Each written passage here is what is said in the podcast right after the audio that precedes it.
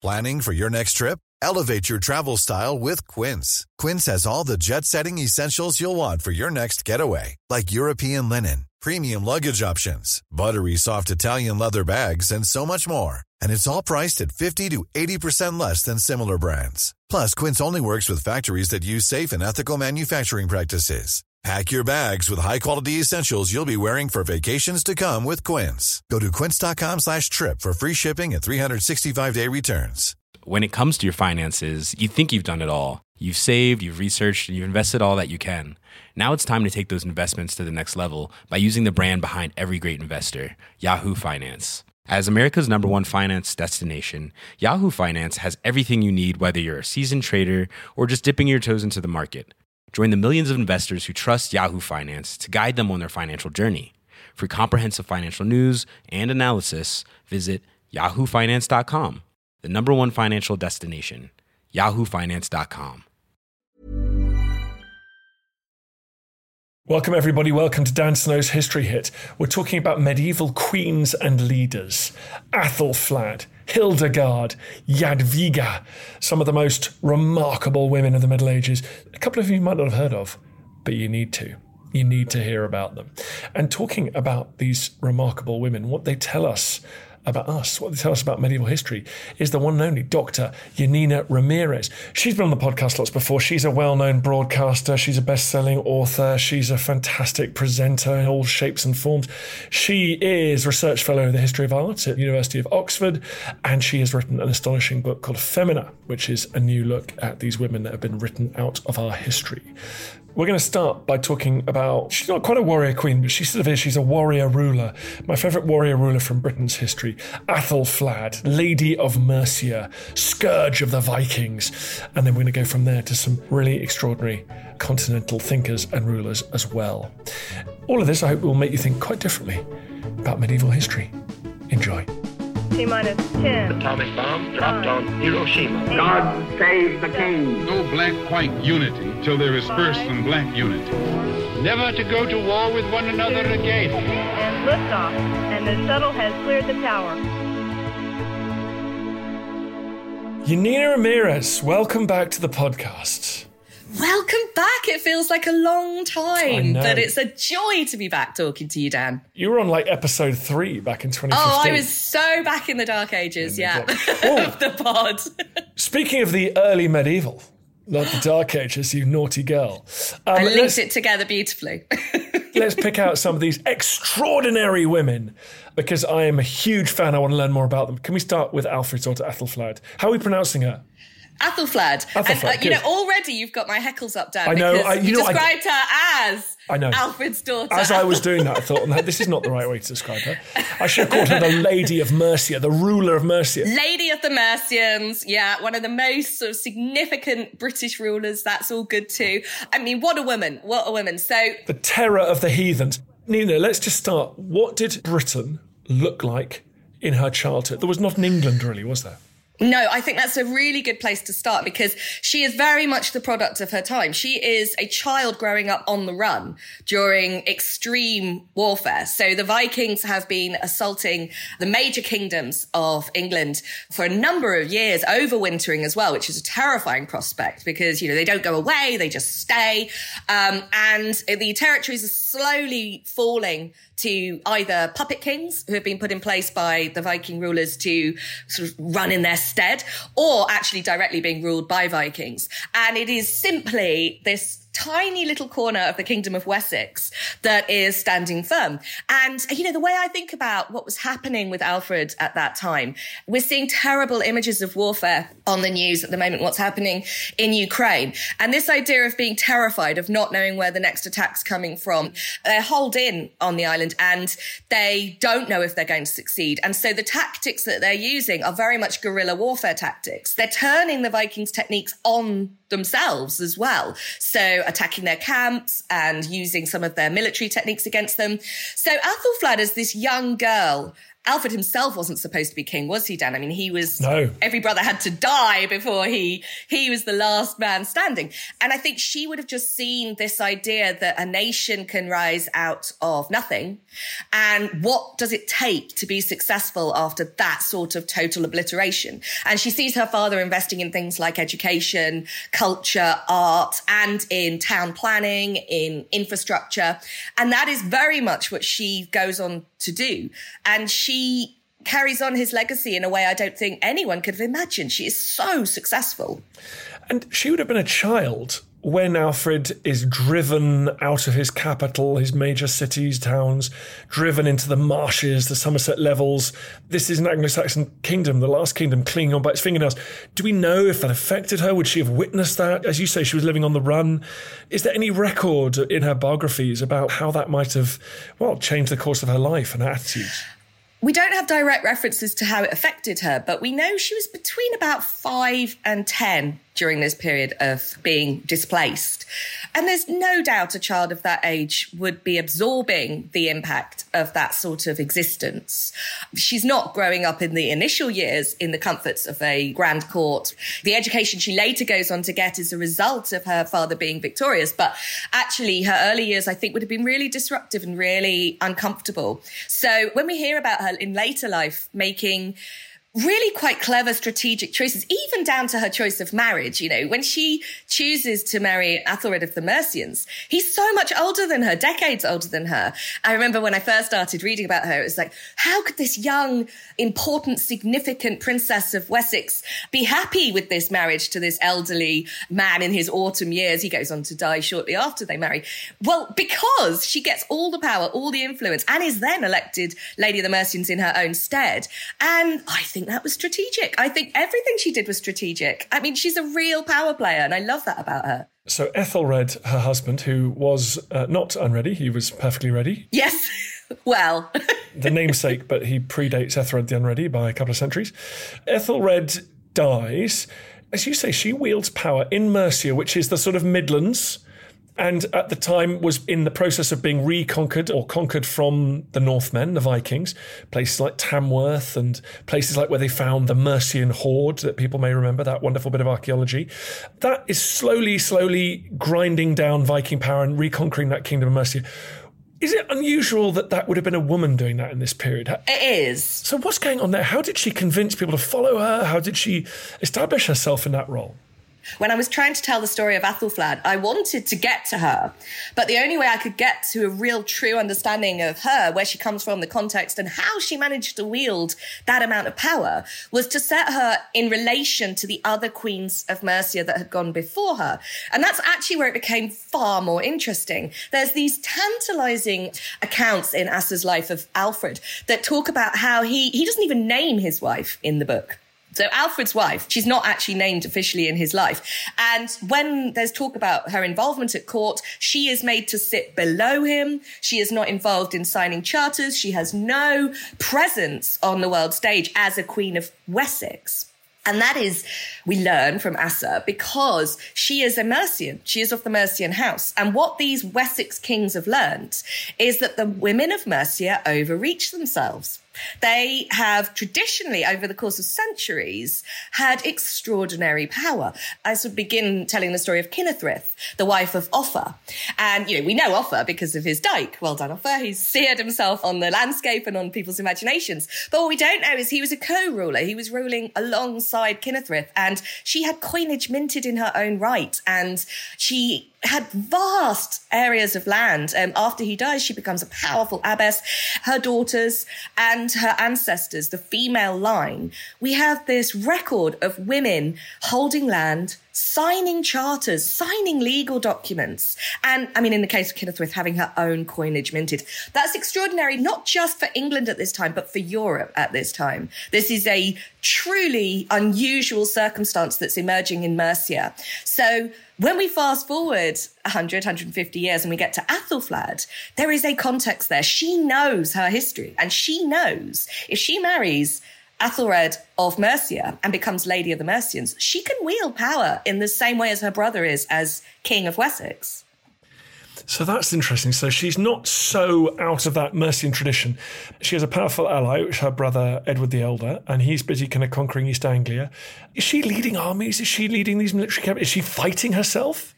She certainly is behaving as a military strategist. I think that is without a doubt. It's one of those instances of women actually deliberately being written out of the record. When I've been doing research on medieval women, some are just forgotten about some, their texts just aren't copied and handed down, but there are some that are deliberately written out. And Athelflaed is one of the ones that's deliberately written out because Edward encourages the canonical version of the Anglo-Saxon Chronicle to play down her achievements in order to bolster his own right to rule Mercia and to rule a sort of united England.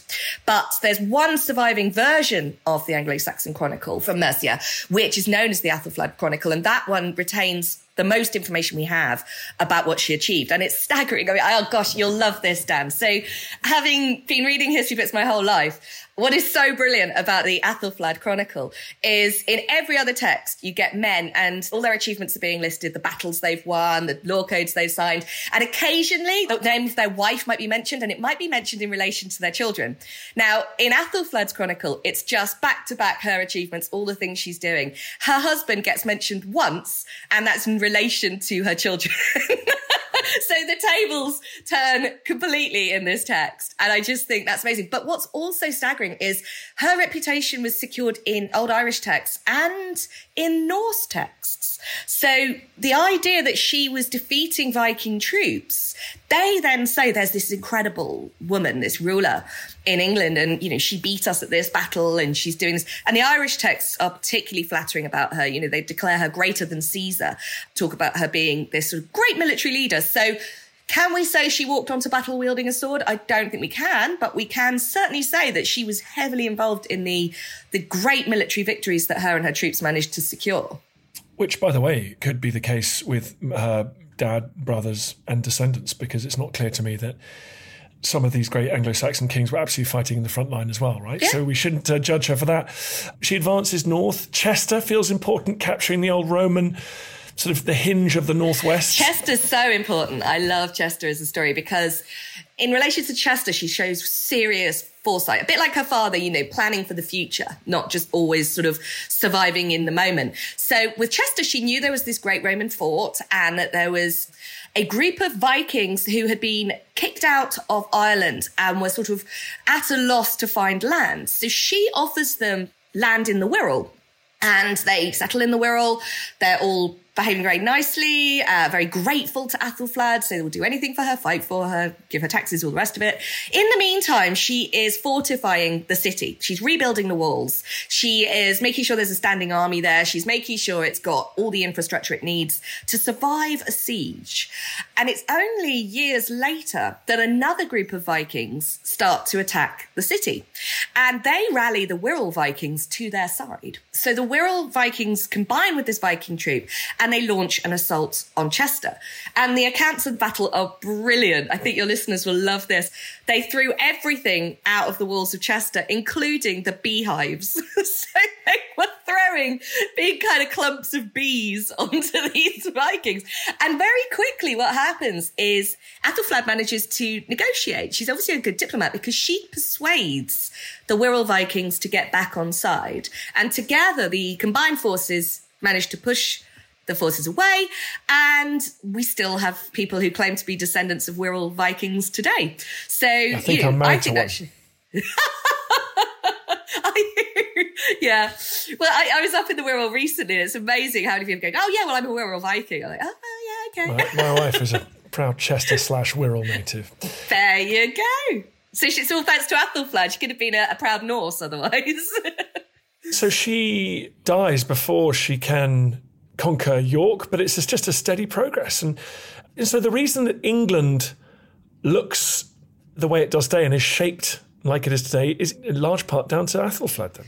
Yeah, Michael Wood said in his you know, very important book on this period that England wouldn't look the way it would without Athelflaed. She is single handedly responsible, if you like, for clawing back what her nephew, of course, will go on to secure. But it happens so fast. I mean, if we think her father is confined to this tiny little area of the marshes, and in her lifetime, she is pushed as far north as York. And if she had secured that victory, she would be the one that we declare the unifier of England because she was so close. And it's a real mystery. I've written a couple of children's novels, and in the I've second one, I've read them to my daughter, as you well know. As you well I know. I do know she likes them. Yeah, and in the second one, as you know, then there's all this speculation. Now, why does Athelflaed die? Nobody knows. There's no account. We don't know. Was it something natural? Was she poorly or was she killed? We don't know.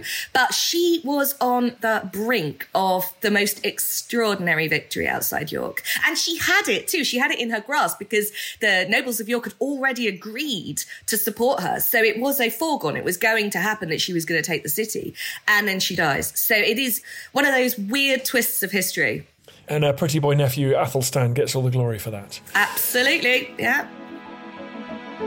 You listen to Dan Snow's history. We've got Janina Ramirez on, talking about some of the remarkable women of medieval history. More coming up.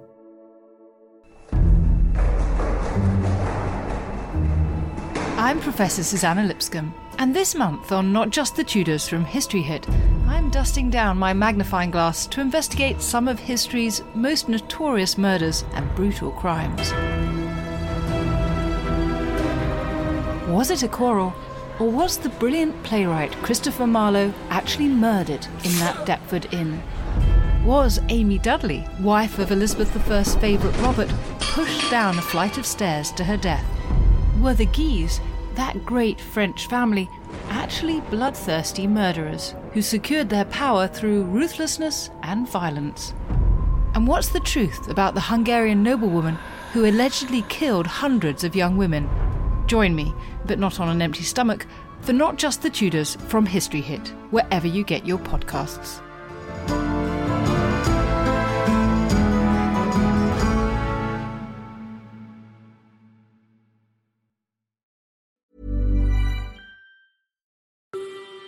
Hi, I'm Matt Lewis, historian and host of a new chapter of the Echoes of History podcast.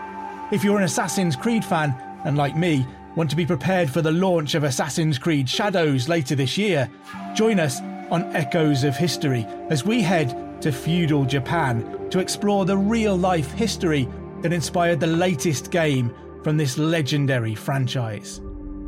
Learn about Yasuke, the African warrior who entered the trusted circle of Japan's most powerful warlord. Hear accounts of cultures colliding when Portuguese missionaries landed on Japanese shores, and follow Japan's journey through years of division and bitter warfare to unification at the dawn of the modern era. Make sure you catch every episode by following Echoes of History, a Ubisoft podcast brought to you by History Hit, wherever you get your podcasts. How would you like to look five years younger? In a clinical study, people that had volume added with Juvederm Voluma XC in the cheeks perceived themselves as looking five years younger at six months after treatment. Look younger, feel like you. Add volume for lift and contour in the cheeks with Juvederm Voluma XC. Reverse signs of aging by adding volume to smooth laugh lines with Juvederm Vollure XC. For important safety information and to find a licensed specialist, visit juvederm.com. That's J U V E D E R M.com. Not for people with severe allergic reactions, allergies to lidocaine, or the proteins used in Juvederm. Common side effects include injection site redness, swelling, pain, tenderness, firmness, lumps, bumps, bruising, discoloration, or itching. There's a risk of unintentional injection into a blood vessel, which can cause vision abnormalities, blindness, stroke, temporary scabs, or scarring. Talk to a licensed specialist to find out if it's right for you. When you're ready to pop the question, the last thing you want to do is second guess the ring. At Bluenile.com, you can design a one of a kind ring with the ease and convenience of shopping online. Choose your diamond and setting. When you find the one, you'll get it delivered right to your door. Go to Bluenile.com and use promo code LISTEN to get $50 off your purchase of $500 or more. That's code LISTEN at Bluenile.com for $50 off your purchase. Bluenile.com code LISTEN.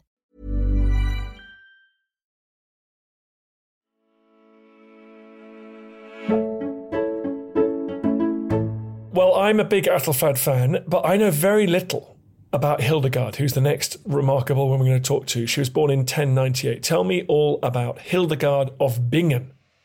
This is something that I feel I am on a mission to do to right this wrong.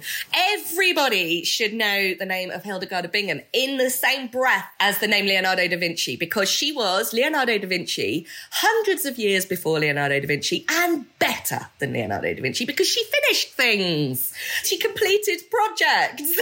She's a polymath. She's the most extraordinary mind. I feel I've got really close to her over the last few years. I went to Disibodenberg and I did Hildegard Way around Germany by myself, which was just this incredible adventure, kind of traveling around the wilds of the Rhineland.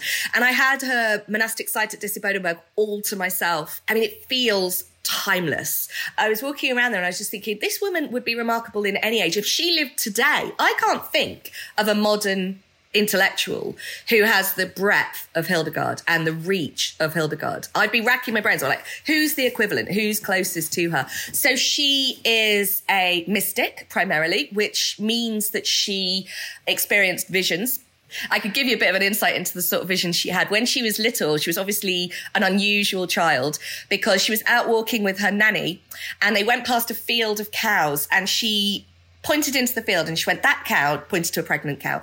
Nanny, do you see things that aren't there? Just like, okay, alarm bell number one. And the nanny said, No, darling, what do you mean? And she said, I can see the calf that's inside that cow. It's got like a ginger spot here and a brown spot here. You can't see that, no? And she's like, No, I can't. She went straight back, told Hildegard's mum.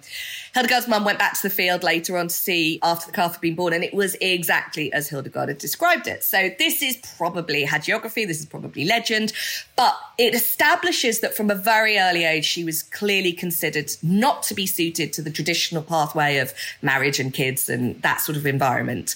And very young, she was put into the care of another precocious young noblewoman who'd chosen the life of an anchoress. Well, it's sort of monastic enclosure within a male monastery with a small female community attached to it. And so she goes there, and within that time, she's constantly having visions, but she's not really talking about them. And then something happens around 38, 39 years of age, where she suddenly says the visions are changing in their complexion. And I'm being really given this sense I have to talk about them. I have to tell people about them. And whether this is the menopause, which is one thing I've argued in the book, that her migraines are maybe changing in their complexion. But I actually think it's a self empowerment. She's spent nearly four decades quietly honing her craft. And at this point, she's ready to be heard. And so she has a female companion, Richardis, who works with her, and a male scribe, Volmar, who writes everything down. And together, this sort of publishing trio create this extraordinary work called Scivias. And it's philosophical, it's theological, it's problematic. You know, if you um, look on the cover of my book, Femina, that's the cosmic egg. She describes it as the cosmic egg. And if you are seeing something else in that, you're absolutely right to be, because what she's describing is the universe. Vagina shaped. Absolutely, absolutely. And that's exactly what she is alluding to that this is sort of the heart of creation, that the female is essential within the sacred. And even today, that is radical. But she's arguing for sort of a female centric idea of creation. And all the way through these texts, you know, she's pushing against traditional theology. But this text gets picked up by Bernard of Clairvaux and the Pope and all the major bishops and archbishops of the time. And they all say, this woman is a genius. This woman is a mystic. This woman is incredible. She becomes an international bestseller. She goes on book selling tours. And then on top of that, she's not just writing these philosophical texts. She writes science, natural history. So she's still known as the mother of natural history in Germany. Incredibly useful texts on plants and stones. Then she writes music. Oh, her music. If you do one thing after listening to this podcast, go on YouTube and type in Hildegard of Bingen music. Your brain will explode. It's so unlike anything else. It soars across the octaves. It's just this incredible sound. She invents the language. She writes the first ever morality play. I mean, the woman is extraordinary. And alongside all of that, we have her correspondence. So we can see what she was like as a person, how she wrote letters to people, and how she commanded the good and the great of Europe. She had them eating out of her hands. She was known as the Sibyl of the Rhine. They'd go to her for all their advice. So, what a woman. Can you think of anyone that's like that now? I can't. well, Janina, I think you're just being falsely modest there. Um, haven't written any science down. and fascinatingly, I learned from your work that everyone canonised her, but Pope John Paul II didn't want to, possibly because she was a sort of dangerously feminist icon. And in fact, it was old conservative Benedict who actually made her a saint in 2012. Fascinating. Isn't that weird? I know. It's because he was like the serial canonizer. He canonized anyone. but I mean, with Hildegard, I mean, she really had to wait her turn. But I could see why, because one of the things I think is the real beating heart behind why I do what I do is there's a real misunderstanding that women have just slowly been building back their rights across millennia. And uh, just as we start to get to the suffragettes and we get to the last century, those rights are becoming within our reach. What I argue is actually that's not the case at all. The subjugation of women in real practical terms, like a woman's place is in the home, those phrases were the result of the Reformation. That is a phrase by Martin Luther.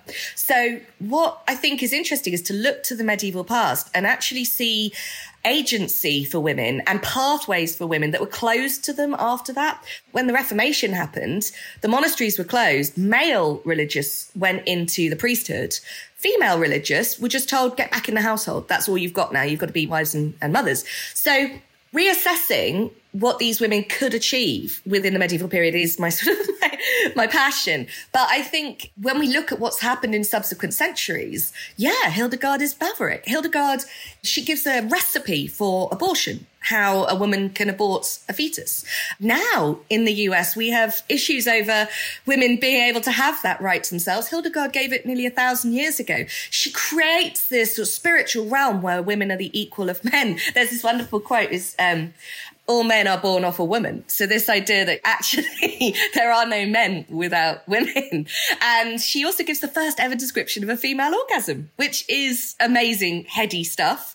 What, the description or the orgasm? well, but I think I find the description. Should I read it? Please do. It is. I think many of my listeners need to learn this. need to. It's a public service. This is written in 1150 and it is the first recorded account of it. So it says, um, when a woman is making love with a man, a sense of heat in her brain, which brings with it sensual delight, communicates the taste of that delight during the act and summons forth the emission of the man's seed. So obviously she's talking about it in the context of a sort of male-female husband-wife partnership.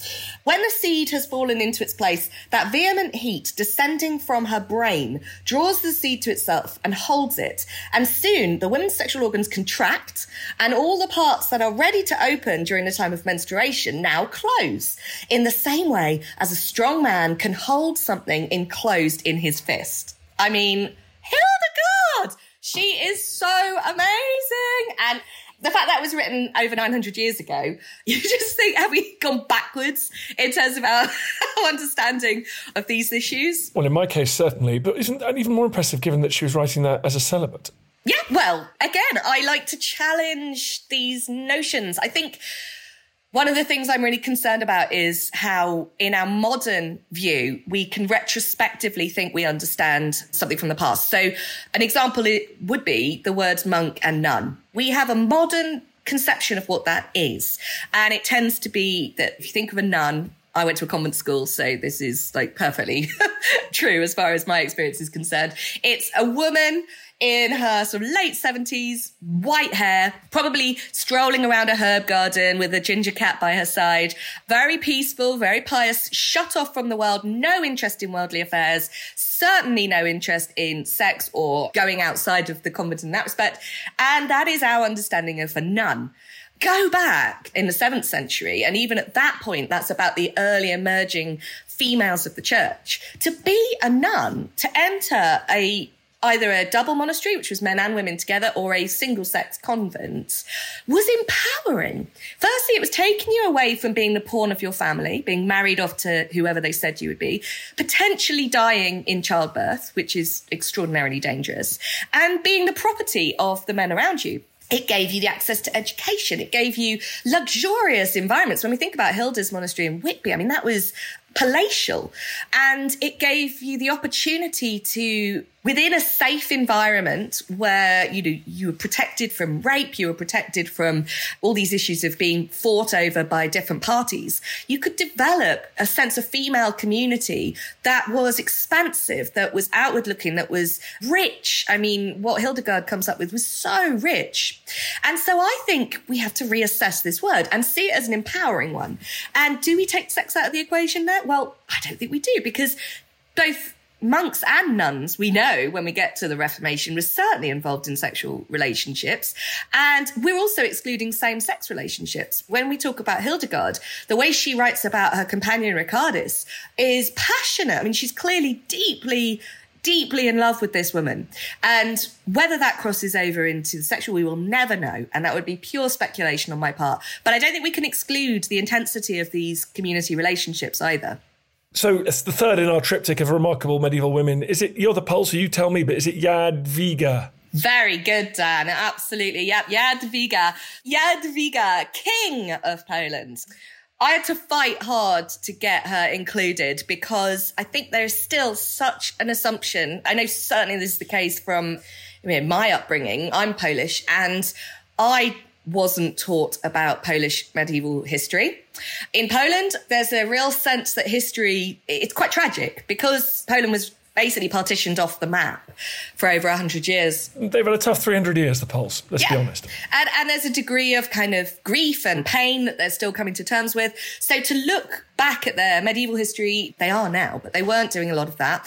And also, we have a real arrogance in the West of treating that part of the world as Eastern Europe, the Soviet bloc, the kind of concrete jungle of where Russia expanded out to, and not seeing it as what it actually was in the high medieval period, which was the heart, the literal beating heart of an empire that was rivaling the Roman Empire in size and power. And that is something that you could ask a thousand school children in England if they know that. And I doubt you'll find one that does. Listen, my seven year old knows all about the Polish Lithuanian Commonwealth. Let me tell you something. She's the one in a thousand then. All right, fair enough.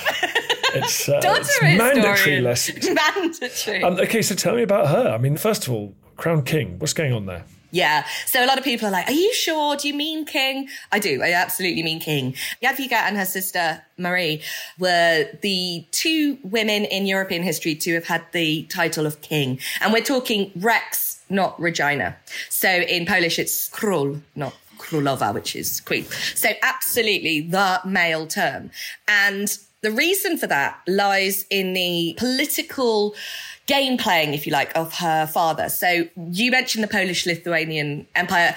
We're going back one step from that, which is the Polish Hungarian Empire, which was one step before. Huge, vast geographical region. If you think about how big Hungary is still, it was enormous, covered a, a, huge region of Europe. And lots of effort had gone into securing this territory. And it was at a real crisis point because there was just daughters to succeed. One of the daughters dies, and that leaves just Jadwiga and Mary. And so their father tries to set up treaties and agreements with the different rulers of Poland and Hungary to ensure that this empire will stay unified. And it's all quite complicated, but the long and short of it is in Poland, they only would recognize a king.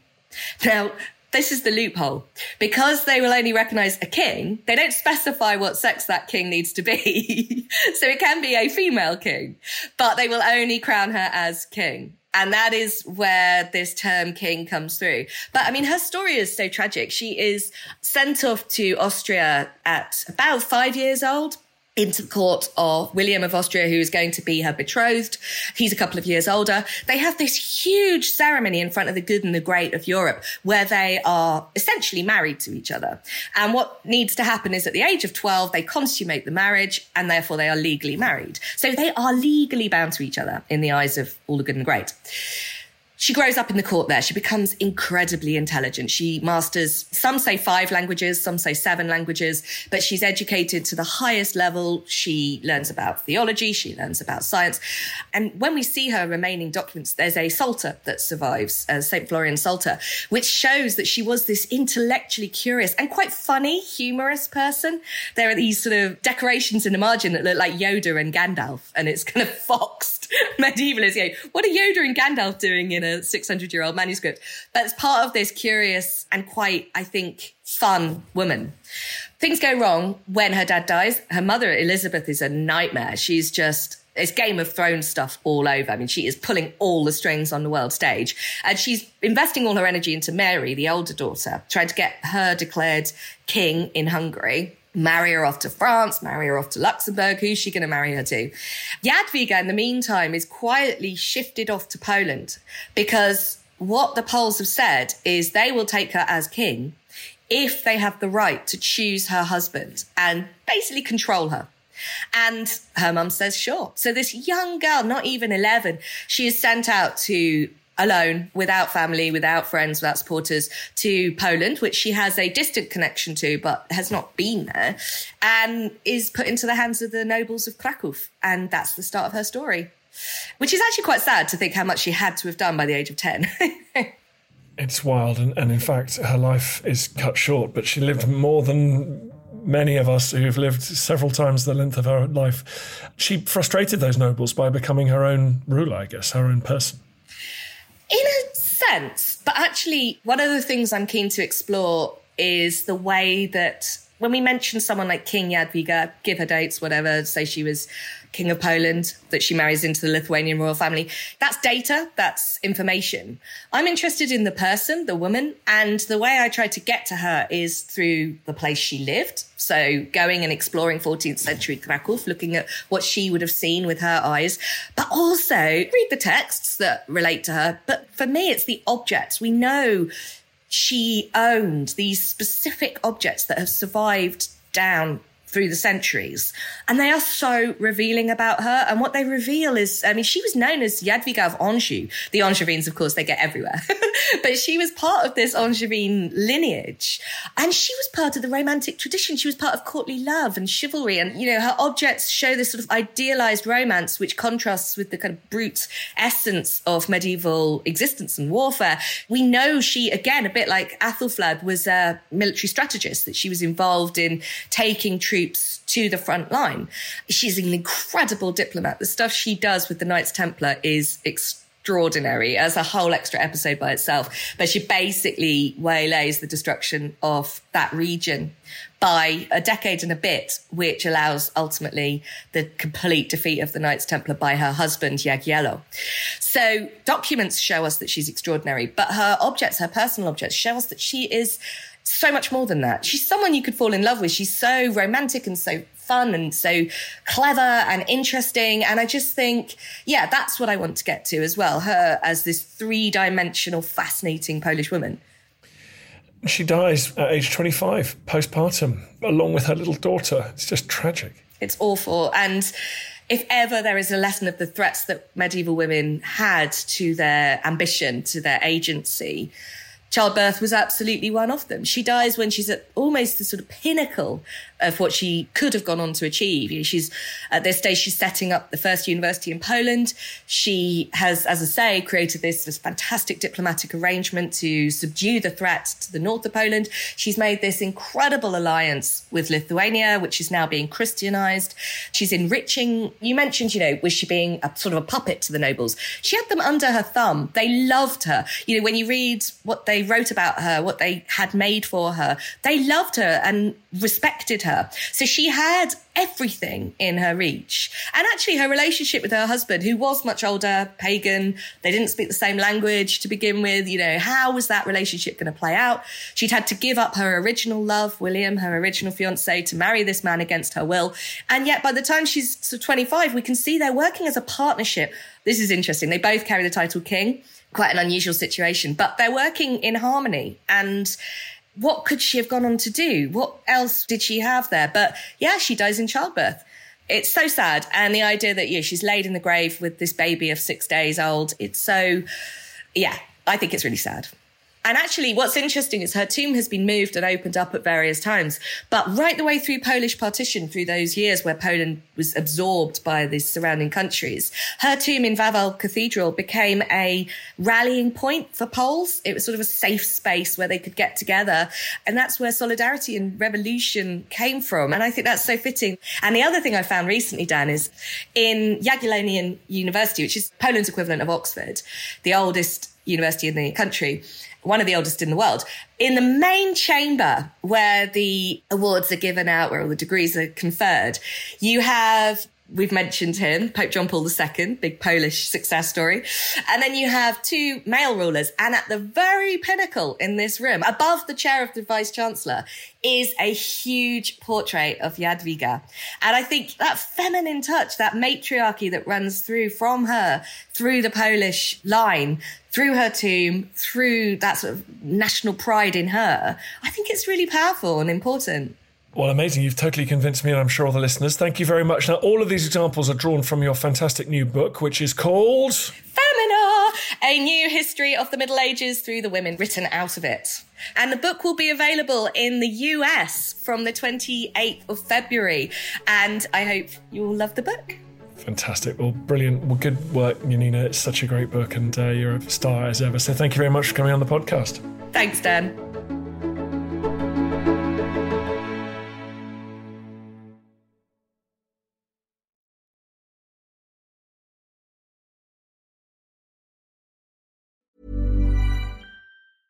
Hey, it's Danny Pellegrino from Everything Iconic.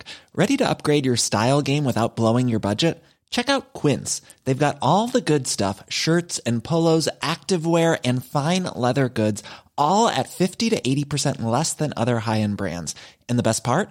They're all about safe, ethical, and responsible manufacturing. Get that luxury vibe without the luxury price tag. Hit up quince.com slash upgrade for free shipping and 365 day returns on your next order. That's quince.com slash upgrade. When it comes to your finances, you think you've done it all. You've saved, you've researched, and you've invested all that you can.